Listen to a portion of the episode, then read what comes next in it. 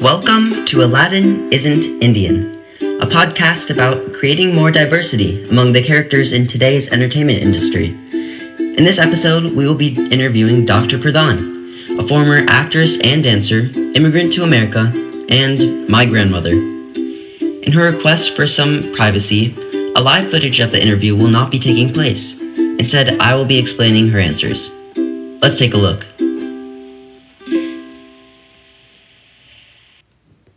First question was How have you been involved with the performing arts? She states that she learned to act in two different languages and even in dance since elementary school and continued that into high school, college, and even medical school. When asked how long ago this was, she says ancient history, which in her terms is the myths of the 20th century. I asked her, What was your favorite piece to be a part of? She says that in one play, she played a blind girl, where she won first place in an intercollegiate competition. Not to mention that this show was all in English, her non native language, a language that had to be used even in India.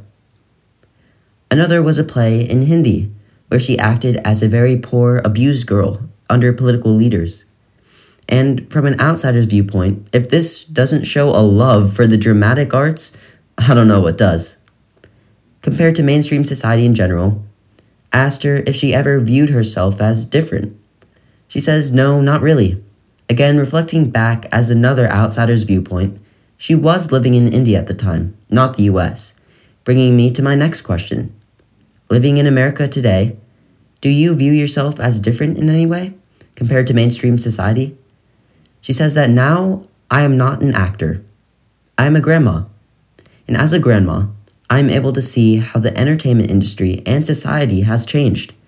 I see a lot of differences from then to now.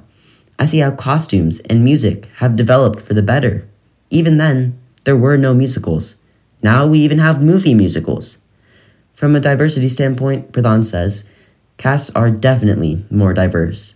But that's because in America, society is more diverse than how it was in India, where everyone wore the same skin tone and dialect. I asked her if she ever had any dream roles.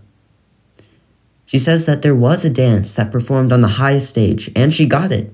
Pradhan explains that her desire for the arts expanded her opportunities, where eventually it landed her a spot in a professional play.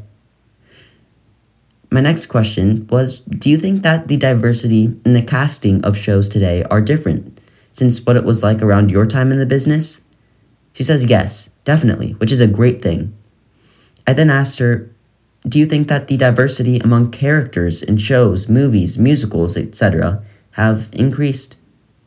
She says no, but blind casting is without a doubt an improvement from when I first entered America. All in all, Dr. Pradhan speaks of the changes made the, from the 20, 20th century to what we see today in the 21st century. She demonstrates how much of a feat it is to have blind casting leading to more diversity of the actors on stage, though there is not enough diversity among characters. She shows how incredibly successful of an actress and dancer she was, leading her many roles in a society where, as she quotes, everyone looks the same. Another thing that really stood out to me was that even all the way in India, in the midst of the 20th century, plays were written in English, demonstrating the immense amount of influence that America has all over the world.